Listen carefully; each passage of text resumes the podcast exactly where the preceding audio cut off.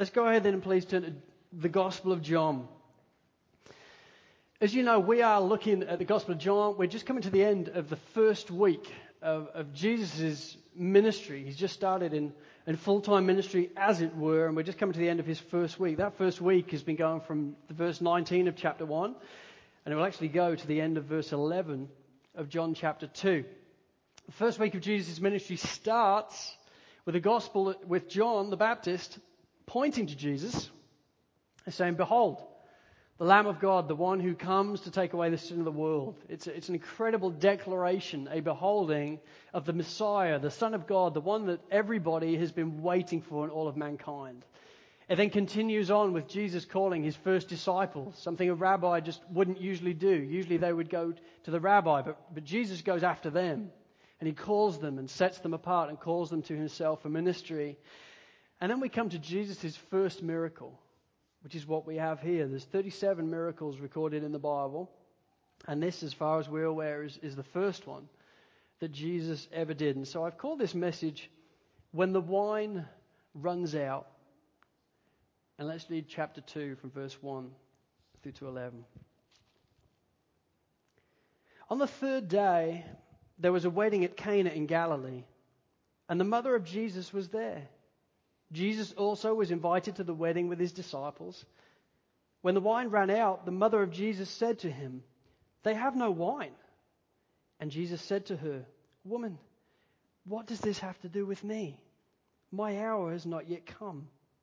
His mother said to the servants, Do whatever he tells you. Now there were six stone water jars there for the Jewish rites of purification, each holding 20 or 30 gallons. Jesus said to the servants, Fill the jars with water. And they filled them up to the brim. And he said to them, Now draw some out and take it to the master of the feast. So they took it. When the master of the feast tasted the water, now become wine, and did not know where it came from, though the servants had, who had drawn the water knew, the master of the feast called the bridegroom, and he said to him, Everyone serves the good wine first, and when people have drunk freely, then the poor wine. But you have kept the good wine until now. This, the first of his signs, Jesus did at Cana in Galilee, and manifested his glory, and his disciples believed in him. Let's pray. Well, Lord, I thank you for your word. Your word is sharper than a double edged sword. Your word sears into our heart and souls, and your word can change lives in a moment. And so, Lord, as we behold you today in your word, would you, would you reveal yourself afresh to us? Holy Spirit, would you come and do what you love to do, namely exalting Christ? And so, Lord, would we see you? And would we be freshly amazed with you? And would we leave this place rejoicing that we have indeed beheld the Lamb? In Jesus' name, Amen. You know, for me, I, I love weddings. I, I just really enjoy them for so many different reasons. Some people hate weddings, but I, I really like weddings. And I just find weddings just all the way through just exhilarating. I mean, first of all, you have the ceremony, don't you? And you see a man and a woman coming together, and they are so loved up, it is off the radar, but they are so excited to be getting married. The bridegroom stands at the front, and the, the bride comes down, and he is in tears. He's just amazed at how beautiful she looks, and she's trying to pretend that I don't look so good, but I suppose I do. And she's coming down, and just the emotion builds and the ceremony takes place. And as a minister, it's just wonderful because you're standing right beside them and you're seeing them, just their, their, their interactions with each other and their joy in one another as they're committing their lives to, to live for Jesus together. I love the emotion of that ceremony. I love what takes place, but I also love the, the after effects, the stuff that comes after, the feasting and the drinking and the spending time with family and friends, the laughter, that usually fills the halls around weddings and all that comes with it. Weddings are always just exhilarating moments. And this wedding that we see here in John chapter 2 is no different. This is indeed an, an exhilarating moment for all that are taking part in this wedding. See, in Jewish tradition, weddings were a massive deal. To a Jew, a wedding celebration was considered to be one of the most grand events in all of life. And as you looked at how they really dealt with it, It was indeed a grand event. Usually the wedding ta- would take place a late afternoon, and then the celebrations would last seven days.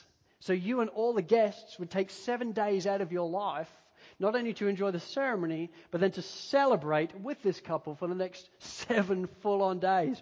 And this wedding seems to be, on the face of it, going really, really well. Jesus is there, Mary's there, and five of Jesus' disciples are, are, there, and it is indeed shaping up to be a good one. It is clearly exhilarating. The ceremony has taken place, celebrations have begun, and all is going well until something disastrous happens. The wine runs out. I mean, this is a massive oversight. The wine should never be running out, but the wine runs out. And this is a massive oversight because in Jewish tradition, this was a monumental deal. You see, if the wine ran out today at a wedding, people would probably be disappointed, but you know, there you go. You get to some weddings, there's not even wine. Fair enough, that's not the end of the world. But in Jewish tradition, this was monumental what had taken place. The wine running out would be absolutely obscene to them. There'd be a contemporary rabbi saying that without wine, there is no joy. That's how seriously they took their wine. And in Jewish tradition, a lawsuit could be made against the bridegroom if the wine runs out. They took this seriously. And so the wine running out was clearly a massive deal. These guys are in serious trouble.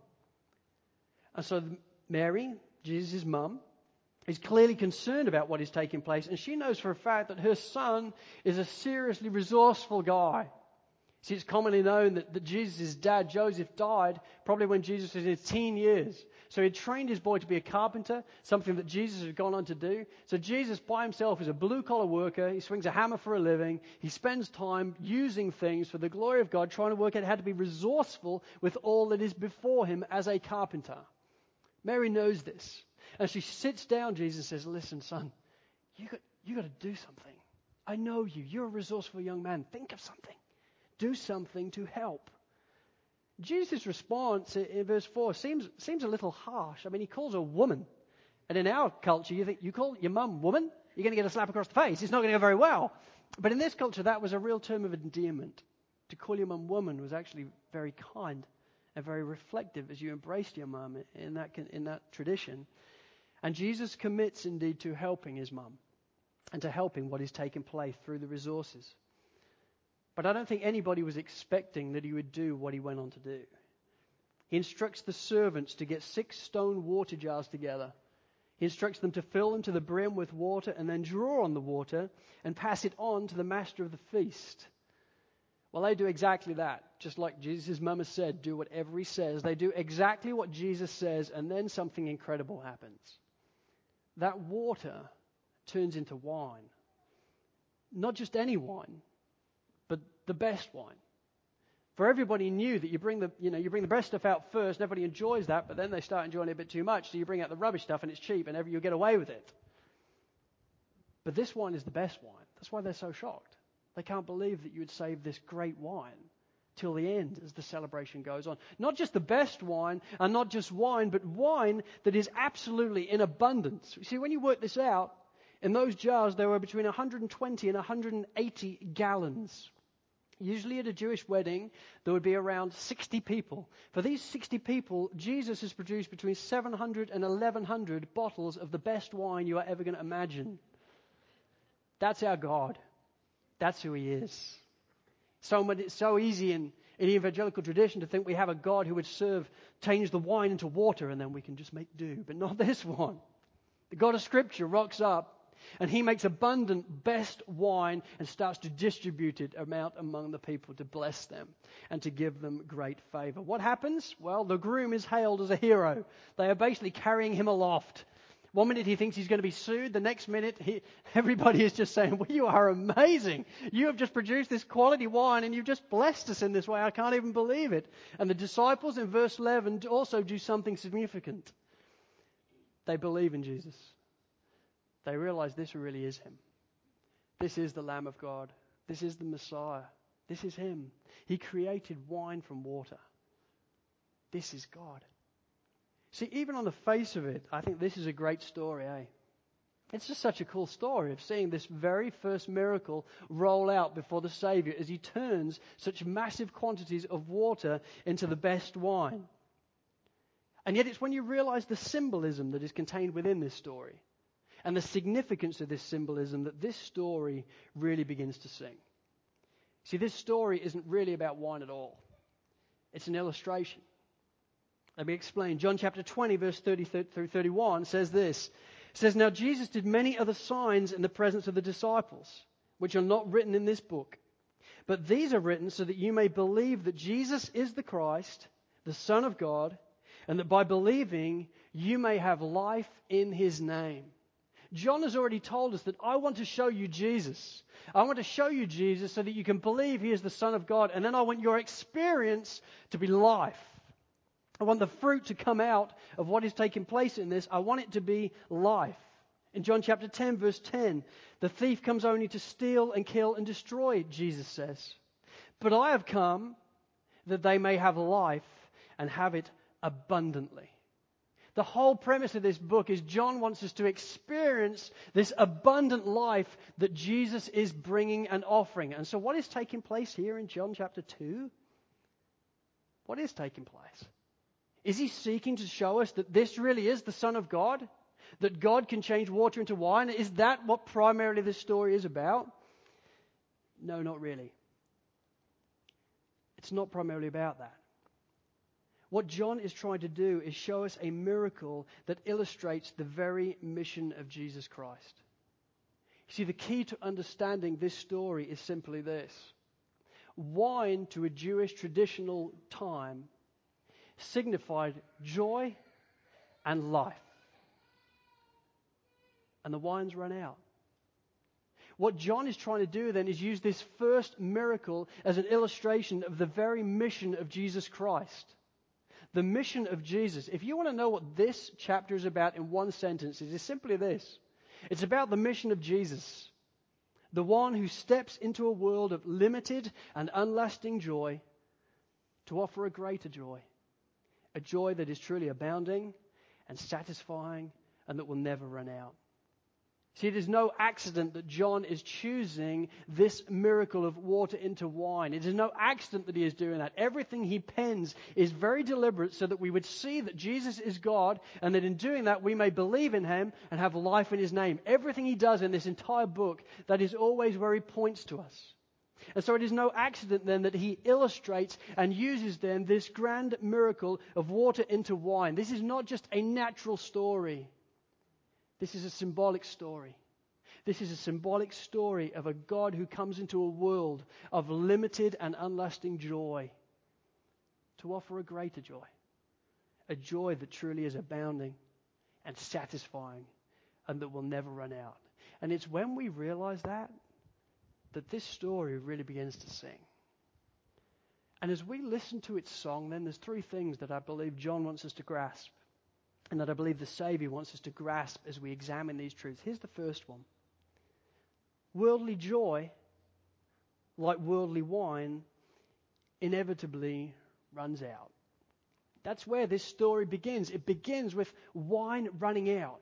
But here's the symbolism worldly joy, like worldly wine, inevitably runs out. You see, whether we like it or not, it would seem that no matter who you are and what you actually do, there comes a time for all of us when the joys and exhilarations of life simply run out, don't they? They don't fascinate us like they once did. They don't shine to us and dazzle us like they once did. They, they simply, at some point in our lives, run out, just like the wine did here in John chapter 2. In the long term, we know that to be true, right? Because we know we're all going to die. And we try and ignore it, but we can't ignore it because it's a fact. And one of the things I get to do as a pastor is, is, is bury people. You, you go through their memorial services, you go through their funerals. And so it's for me, I get very close to a, a coffin because when you're standing there, they are, they're, they're right here. And it all goes back in the box one day for every one of us in this room. One day the worldly wine will completely run out for us. And we will stand before the Lord and give an account for our lives. And what happens in that moment makes such a difference in all of eternity. So, in the long term, we know that, that the wine is going to run out. But the truth is, in the short term, it, it does too. And I think we all experience that to some degree or another. See, we hope for things and we work for things, don't we? And then we get those things. But if you're like me, you find that those things don't satisfy you in the way you thought they would. Have you ever found that? That's what it is to have the wine of this world running out. And for hundreds of years, mankind has been finding that to be true. For hundreds of years, mankind has been finding that the very things that they hope for, the very things in creation that they are so desperate for, that they assume that if I just get it, I will be satisfied and live my life to the max, they get it, and it doesn't quite satisfy in the way they thought it once would. One of the first ones of those guys to discover this was King Solomon. 3,000 years ago, King Solomon walked the earth, and he really was the ultimate pleasure seeker. I mean, he was incredibly wealthy. It was said that Solomon's wealth was so vast that from taxes alone per year, he would earn 25 tons of gold. One man 25 tons of gold 3,000 years ago. This guy was incredibly wealthy, and so he used his wealth really to entertain himself to death. He used his wealth to find ways of enjoying this world so that he could be satisfied in this world. And he gave absolutely both barrels to it as you review his life. He loved to party. You think you're a good partier? You've got nothing on King Solomon. This dude absolutely loved to party. He had a 35,000 strong entourage that he could call on at any point to party with him. That's a lot of people. But he wanted to be in the midst of a massive amount of people partying, believing that if I can just be with them and they can experience great joy, that I'll be able to enjoy through them. He loved music. And so he hired many professional musicians, musicians that would follow him around. And so he would just stop at different point and, okay, give me flute right now. He probably never asked for clarinet, but every other instrument. I'm sure they were right up there with him and they wanted him to be a part of what he was doing because they just loved to play. And he believed that if I could just hear this thing, then I'll probably be joyful. He loved comedians. He hired comedians. He had stand up guys, he had pull my finger guys, he had mime guys, he had the works. Whatever he needed at different times, he suggested that if I stand there, okay, I want to be entertained by you right now, that if he can just receive that, that he'll be able to enjoy the world and that it will be truly great. He loved architecture. He built a lot of things. He sought to build a house for God. He built many other buildings. He bought incredible great gardens. He bought animals. He loved animals. He owned a lot of animals. It says that he had thousands of farm animals. He had exotic pets that he imported from different places in the world to bring him pleasure. He loved sex. He was a red blooded male. He had 700 wives in case he got bored. He wanted 700 wives. And in case he got bored with those 700 wives, he hired 300 concubines. So this dude has a thousand women to choose from his whole life. This guy truly is the ultimate pleasure seeker. And because of his wealth, he has the ability to do it. Do you know what he then says about his life? In Ecclesiastes chapter 1, at the end, having reviewed all that he's got, this is what he says meaningless. Meaningless. It's all meaningless. Wow. He had it all. Wasn't enough. It was empty. Something was, was missing. The wine was running out on him and he couldn't do anything about it. He knew it true. See, I think we can hear that and we can think, yeah, but if I just had a bit of that, I'd probably be happier. It's the same thing, though. We seek to find joy in things. More recently, as you review historical figures, you realize nothing has changed in the last 3,000 years. The wine runs out for everybody. So Jim Morrison to Jimi Hendrix, Elvis to Kurt Cobain, Michael Jackson to Amy Winehouse, more recently Whitney Houston. People who you perceive they've got it all. They've got everything. They have got wealth and popularity and fame. People worship the very ground they walk on. But so often their life ends with the thing placarded over their life just to say, what, what happened? When did the wine run out for them? Why didn't they enjoy the things that, they, that I want? What has taken place in their lives. And the truth is, we all experience this to some degree, don't we? We all experience what it is like to really want something and get it, but then before long, the wine just runs out to it. You see it with children at Christmas, don't you? You get your child a present. You've been saving up for it for about six months, but it's the specific thing they want. And so they get it and they unwrap it, and they are at 9 a.m. in the morning absolutely ecstatic about this gift. This is the best thing they've ever had until they notice what their sister's got. That was clearly the thing they really wanted. So now this present sucks. It is absolutely sucking. They've been looking forward to it all year, but now it's absolutely rubbish. And then they go to their cousin's house in the afternoon and they just hate you as parents as they realize you don't even care about me. Look at this gift. You know what I mean? And then those children become adults. And we do exactly the same. We crave the latest iPad. And we get the iPad, the iPad 2. And we are thrilled with the iPad 2 until they introduce iPad 3. And you think iPad 2 is rubbish. Why did I not? Well, this will not satisfy. I need iPad 3. You get a new TV. I bought a new TV last year. I was absolutely thrilled with it. The biggest TV I've ever had in my life is about that big. And I bought a 51 inch TV. I was so excited about this TV. I erected it on the wall. It was just, I'm just so excited about this TV. And just recently, I went, I went into the shop with um, Simon, and we were looking at TVs for him. And I saw my TV, and I thought, this is a really great TV. But then I noticed to my left, there were bigger TVs than my TV. And the longer along the line I got, I, I came home and said to Emma, we need a bigger TV. I mean, this is just not going to work out. Things that we've been saving up for, things that we get excited about, they, they lose their shine oh so quickly. Not only stuff, but, but other things in our lives. The career that we've worked for all our lives. We've done our HSC, we've done our exams, we've done our university years, we've done the hard yards in our career, and then we can't understand why our husband or our wife doesn't worship the ground we walk on because I made it. But no one really cares. The very thing that we think is going to satisfy us, that is going to bring us the joy that we've so desired, before we know it, we're lying in our bed realizing this can't be it. It's got to be more than this. Something is missing. We crave to move to Australia. We're so excited about moving to Australia. And you move to Australia and you realize it rains here as well. and it loses its, its shine. You're a single guy and you crave to be married. You're so looking forward to being married. You're convinced that if you can just get married, you would be fulfilled in your life. You would be satisfied in your life. You would have all the joy that humanity could possibly throw at you. And for the honeymoon, that is true. but then you come home and you realize, my wife sins. I'm appalled. I thought I married Jesus. And you find that why, why does she do these things? Why does she leave those shoes there? Is it just to wreck my life? I mean, can they not just go in straight lines? What is the problem with this? And you realize that the very things you're craving for, they're not the reality. And in all reality, sinners have said, I do. And so she's getting pretty fed up with what you do with the toothpaste, too.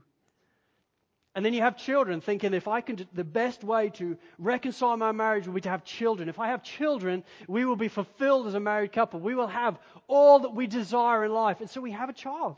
God provides a child, and we love this child. For the first seven days, it's an amazing child. But then it starts to keep us awake at night. And then you think, is it legal to put children on eBay? And before you know it, you just think, I, I just need babysitters. I'm just so jealous of people that don't have, they don't even have children. Look, they can go to the cinema whenever they want. And you realize there must be more to life than this. The things we crave, whether we like it or not, the wine runs out on every last one of them. They're just not enough. We think that if I just get this, I will be satisfied. And yet, in all reality, we never are. We always realize something is missing. There must be more to life than this. There must be more. Good though these things are, there must be so much more to life than this. Well, the truth of Scripture is that something really is missing in our lives. Something is very missing. And in all reality, we were made for far more than this. We were made for things far beyond what we presently experience in this world. See, a few weeks ago, I mentioned as an illustration about the 100 plus pilot whales that got stranded on Farewell Spit on the New Zealand South Island we looked together at what really that looked like. And, and this week I was just reviewing it again. I actually found the photo again that I'd put into my first message. And I was just looking again at this pilot whale on the beach. And the truth is, the more you look at it, the more you realize that is just so not right. You see, this whale and these whales were made for so much more than this. These whales were made to swim in the ocean. They were, ma- they were made by God to be these great creatures of the ocean, swimming miles and miles and miles, on occasions jumping from the water, to just display God's glory as you see the majesty of these incredible creatures. And yet, when they get beached, they look so out of place. And you can't help but look and realize they were made for so much more than this. One rescuer said as he was trying to rescue these different whales, that now and again they would make sounds to each other as they just realized this, this can't be right. One of, the guy, one of the other guys rescued said that every now and again they would just panic and they would start flapping their tail or try and move their head to try and get back to the water as they realized, I'm so out of place. But in all reality, they, they couldn't. These whales are indeed stranded. They were made for the ocean, but they can't get back to the ocean. They need a rescuer. And that is their only hope. Their only hope is to have one who will come and take them and take them back to the ocean that they were made for. Well, I used that illustration then in the same way I'm using it now. I'm using it to help us see that, folks, just like those whales, we were made for far more than this, too. We are those whales. We're just like those whales. We are, by God's grace, sadly, because of our sin, stranded. We were made to swim in the oceans of God's love. We were made to be with Him and encounter Him and enjoy Him and delight ourselves in Him for all, for all of eternity and to be with God, finding our fulfillment and our energy and our peace and our joy in Him. But in sin, we exchanged the Creator for the created. And we got stranded. And so all of this world is the beach. Now and again, we make sounds to each other, calling out, you know, why does this suck? What is, what is wrong with this? And on the beach, we try and find ways of making it a little bit better. So we buy our TVs and we buy our iPads and we try and get some relational intimacy going. We try and do what we can. But all along, we know something must be missing. I must be made for more than this. Is this it? And just like those whales, we too need a rescuer. We can't get back. Because of our sin, we are cut off from the ocean. Because of our sin, we are unable to be with the God who made us. We've rejected him. My friends, in grace, that is exactly why Jesus Christ came. We do need a Savior. We do need a rescuer. We have a Savior and we have a rescuer. And his name is Jesus. See, that's what this whole book is about. 2,000 years ago, the pre existing eternal one became man on the greatest rescue mission ever told. The pre existing one who breathed forth the galaxies, who breathed life into the first Adam, then takes on life for himself. He takes on flesh and tissue and bone and a mouth and arms and legs, and he is born into the squalor of a borrowed stable. He then lives a perfect life and interacts with people. And at the age of 33, he then dies on a cross, not in tragedy, but in absolute triumph, declaring, This is finished. What I came for is now done. What did he come for? What did he come to do? I'll tell you what he's come to do. Knowing that this worldly wine will inevitably run out, he's come to provide a joy and an abundant life that you were made for, but that you can't get back to. He came to die on your cross, on your cross, for your punishment of your sin, so that you, through faith in Him, could be lifted up and taken back to the ocean of God's love that you were always made for and defined for. That's the gospel. And that's what this glorious book is about. The cost to Jesus was indeed massive. It would cost him his life the one who should have indeed been hailed as the king, the one who should have had every knee bow before him when he enters the word, has now hanged himself on a cross. And with his arms outstretched, there is indeed a placard above his name saying, Jesus, the King of the Jews. How ironic. He is. He's the King of the world. And yet he died in our place so that we could have life and life in abundance. Worldly joy, like worldly wine, inevitably runs out. But Jesus came for something more. And that's point two. Number two, Jesus made a way for us to experience an abounding joy that will never run out. That's why he came. He came that we may experience an abounding joy that indeed will never run out. You see, the wine that Jesus has to offer is not only the best wine, it is not only the ocean of God's love that you were made for. It is not only to know that you are indeed saved. It is not only the best wine that He has come to provide for us. It is also an abounding wine. We need to bottom that out. We serve a generous God. We do not serve one who stands behind a curtain and says, What you need life? Okay, here's a little bit. We serve one who says, You want life? Have it, and have it in abundance. And when you've drank that, I've got way more for you. He comes to give us the best wine, and He comes to give us that wine in absolute abundance. See, to embrace the abundant life that Jesus came to give us, to embrace the abundant life that Jesus offers, is to know the joy that we are forgiven of our sin. It's to know with great joy a life that screams and eludes a joy that knows, I'm forgiven. It is scandalous grace, but I am. All the things that I've committed in my life, they have been removed as far as the east is from the west. God has taken them in His entire grace, and He has removed them from me through Jesus' death on the cross in my place. To know this abundant life is to know you've been reconciled to God. To know that the one who made you and sustains you has now brought you back to Himself.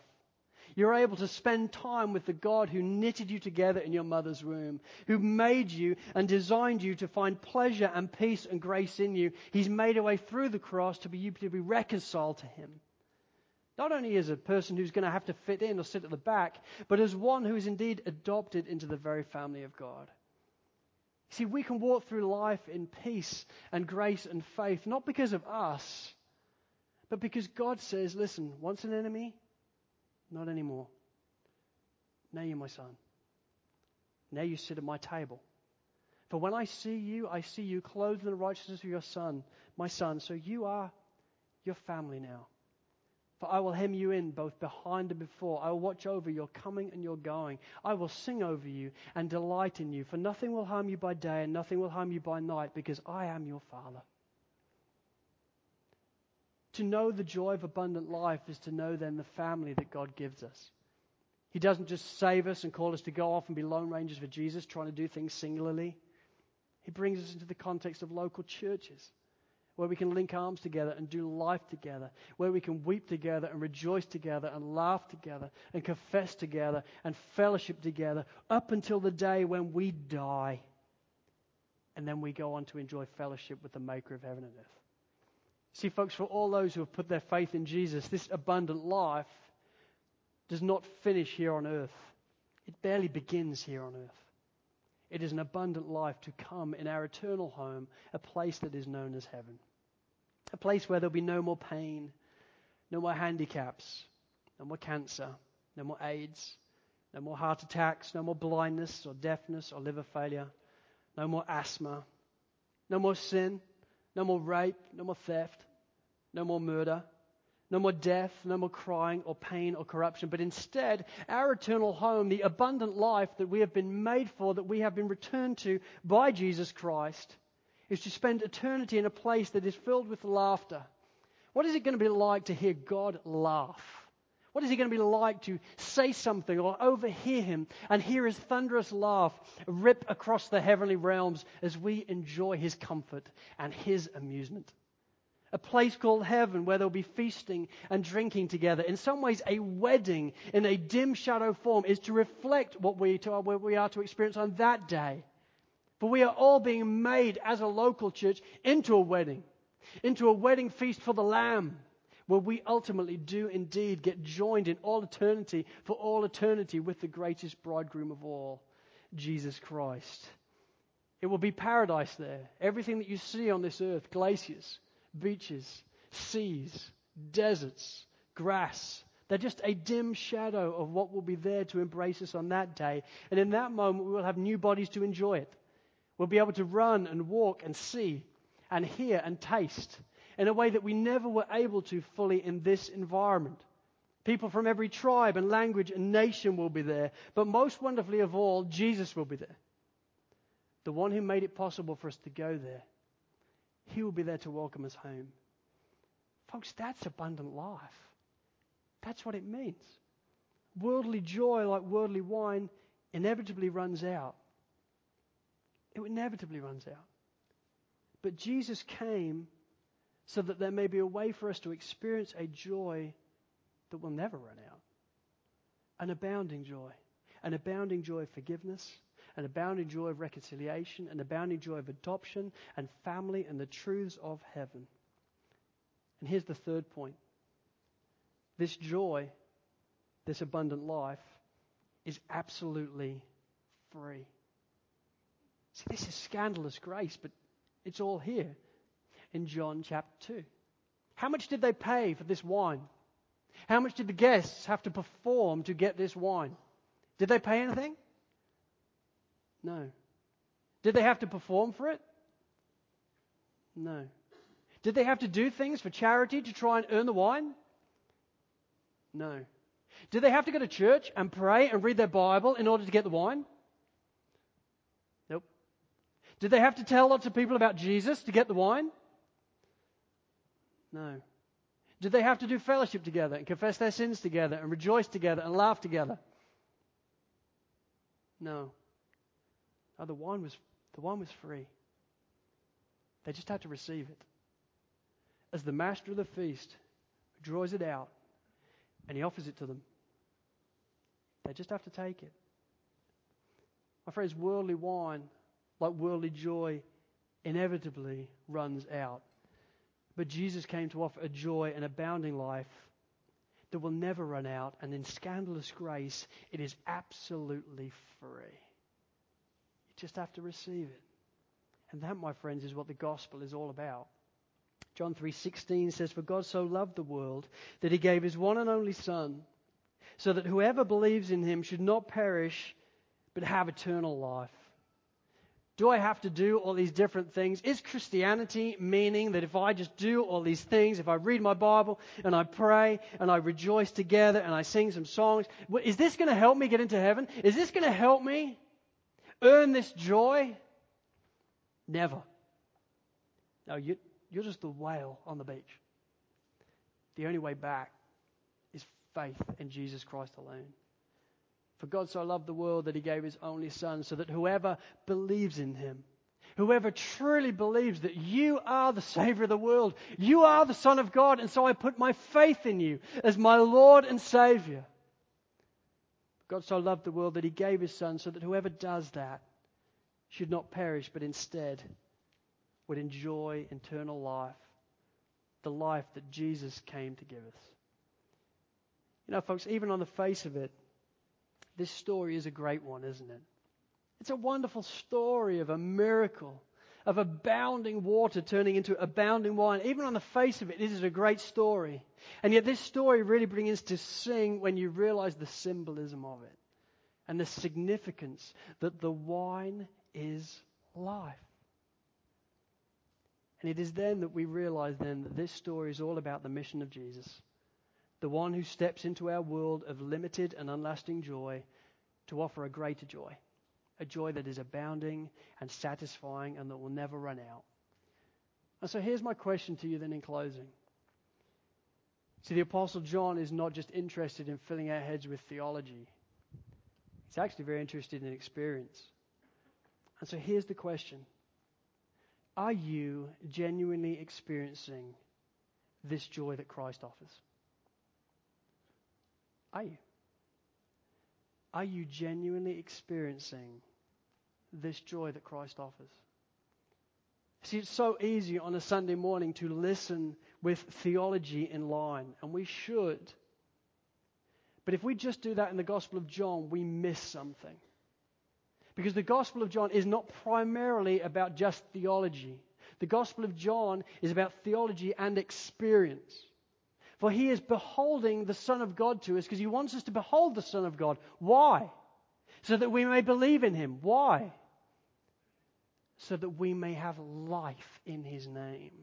He wants us to experience the abundant life that Jesus came to bring. He wants us to know the joy of the gospel. He wants us to know with great affection the life which Jesus came to give us. And so do I. That's what I so want for us as a local church. I don't just want it to be an experience where we go, oh, it's very good, it's true, yes, very nice. No, I want it to grip our souls. I want us to be affected in our bodies where we come away thinking, yes, Jesus is amazing. Look what he did.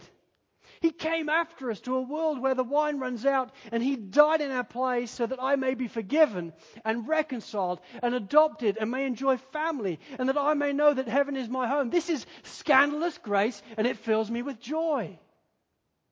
That's the true effect of John. Not just a, oh, yes, very good, interesting. Mm-hmm. Are you genuinely experiencing the joy that Christ offers? Listen, maybe some of you are. I trust many of you are. And if you are experiencing this joy, then praise God.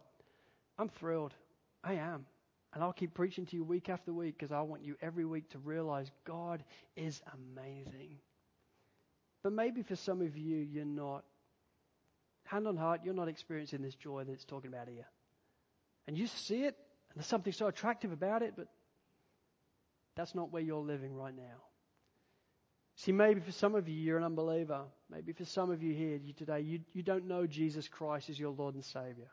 This whole idea of taking Him as your Lord and Savior, that, that, that's not your story thus far. Well, folks, I want to encourage you that if that is you, you will never be able to experience that which you were truly made for. You were made for the ocean. But you're like a beached whale on New Zealand island.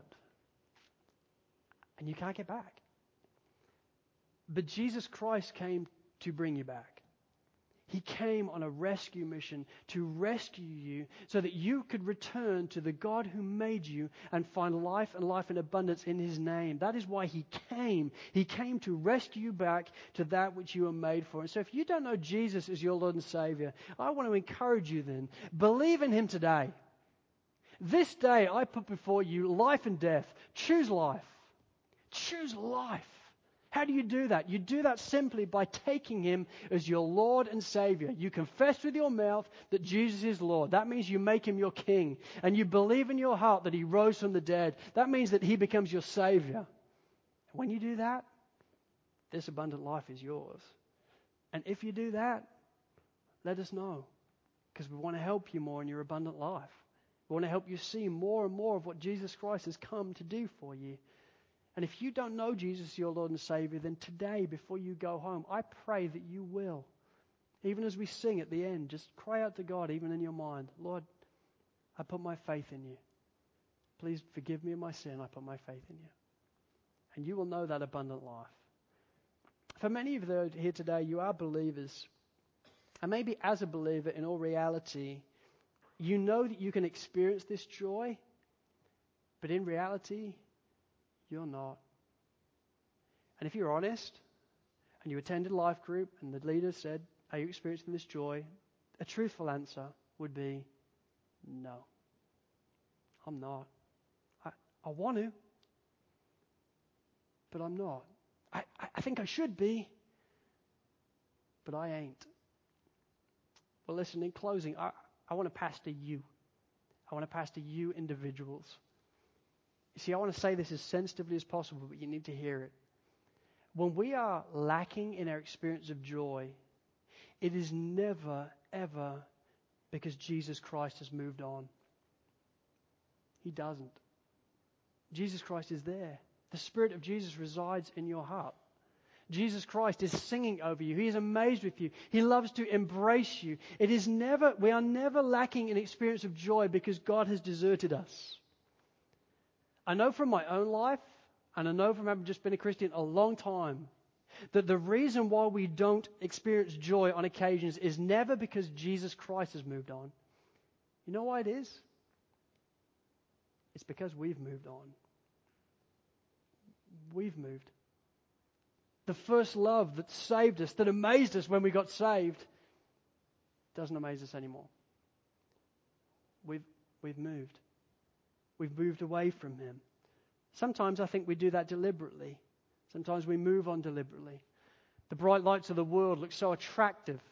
And so we get entrapped in sin and we pursue that sin because in reality we just think it will bring us more pleasure than what it will do in following Christ. So we're going to go for that. But as a result, when the worldly wine runs out, we then feel so empty and we wonder, where has Jesus gone? Well, he hasn't gone anywhere. But you rejected him and you moved on. You moved away as you pursued things in the world. And, but so often I think we don't move on deliberately. I think if you're like me, we move on distractedly. We move on because we get distracted. Our lives get busy with lots of things, and before we know it, we haven't got time to, to spend time with the Savior, the one who spins the galaxies and died in our place. We just feel that we're too busy to, to really encounter Him and be with Him. And so week after week, we start to be, we feel fat for Jesus, but in reality, we're anorexic for Jesus. We're not spending time with Him. We're not encouraging Him. We're not, we're not being with Him. And then we can feel in our hearts that He's probably moved away from us. But in all reality, He hasn't. We've moved away from Him. Instead of being with Him and sitting with Him where He can minister to the wine to our bodies, we're long gone. We're too busy for that. And so we try and fit Him in once a month, maybe if we're lucky, but that's about it. But our whole premise is well, where's He gone? You see, when we lack joy in Jesus, it's never because He's moved on, it's because we have. And if that's you, I believe this is the word of God to you today. Listen. Luke 10, verse 41 to 42. Martha, Martha, you are anxious and troubled about many things, but one thing is necessary. Mary has chosen the good portion which will not be taken away from her. You want to know what you do when you're lacking joy in Christ? When you're lacking the experience of forgiveness and reconciliation and adoption? When you are lacking the amazement of what He has done for you? When you're anxious and troubled about many things, just like Martha was, here's what you do you come back and you sit at the feet of Christ again. For one thing is necessary, he says. What is that one thing? He's just said it in a few verses earlier. Mary is there seated at the feet of Jesus. She just wants time with him. She just wants time with the Savior, praying to him and talking to him and, and listening to him. And that is affecting her whole perspective and worldview. She is becoming more and more amazed with Jesus because she's spending time with him. And so, folks, if you are not experiencing this joy, I want to encourage you then come back and sit at the feet of Christ. Come back. And as you do, I assure you, you will once again find joy in his name. You will. It just needs Listen, even on the face of it, this is a great story. But when you understand the symbolism, it really does begin to sing. Worldly joy, like worldly wine, it inevitably runs out, but Jesus comes to offer us a life, a joy that is abounding and sincere and satisfying and will never run out, and it is absolutely free. And so I want to encourage us all then, let us be a people then who revolve around sitting at the feet of Jesus Let's not move on from the joy giver. Let us get our seat real close. And as we then do life with Jesus, the true life giver, day after day after day, would this be our story? Joy. And would joy then truly be our theme? Let's pray. And if the band could come up.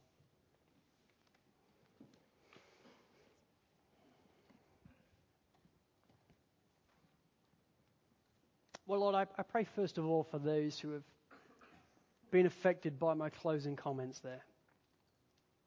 Lord, I believe you, you put that on my heart for a reason. And so, Lord, I pray for all those who, in all reality, are not experiencing this joy. Lord, for those that don't know you, I, I pray that they would come to know you. Lord, would you do something that no preacher ever can? Would you open blind eyes to behold you in your glory? Lord, did you call specific names and would lives be changed before the end of today? And Lord, for those who do know you that aren't experiencing this joy, Lord, would they review their lives and would they come to terms that they need to sit at your feet? We weren't made to do this walk alone. We were made to remain in the vine. Lord, help us to do that then. And Lord, for those that haven't experienced your joy for some time, I pray even this week then, would they come to experience that joy again? Would it be sweet wine to their taste as they experience the abounding life and joy that you have for them? But Lord, as we close, I, I do thank you more just for all that you've done. Lord, we were the whales cut off from you. We were stranded. We had rejected you and chosen the beach instead of the ocean. And yet, worldly wine, like worldly joy, it, it ran out. And in grace, then, you came after us. And you came to die on a cross so that we may have life and life in abundance. Lord, how can we thank you enough? For our lives were lost we were chained up and we were gone, and yet you, in grace, came and broke those chains, and you came to seek and find us, and then you saved us. Lord, would we never tire then of saying thank you? Would we never tire of rejoicing in you? For you are the true joy giver. And so would all praise, Lord, all praise always go to you.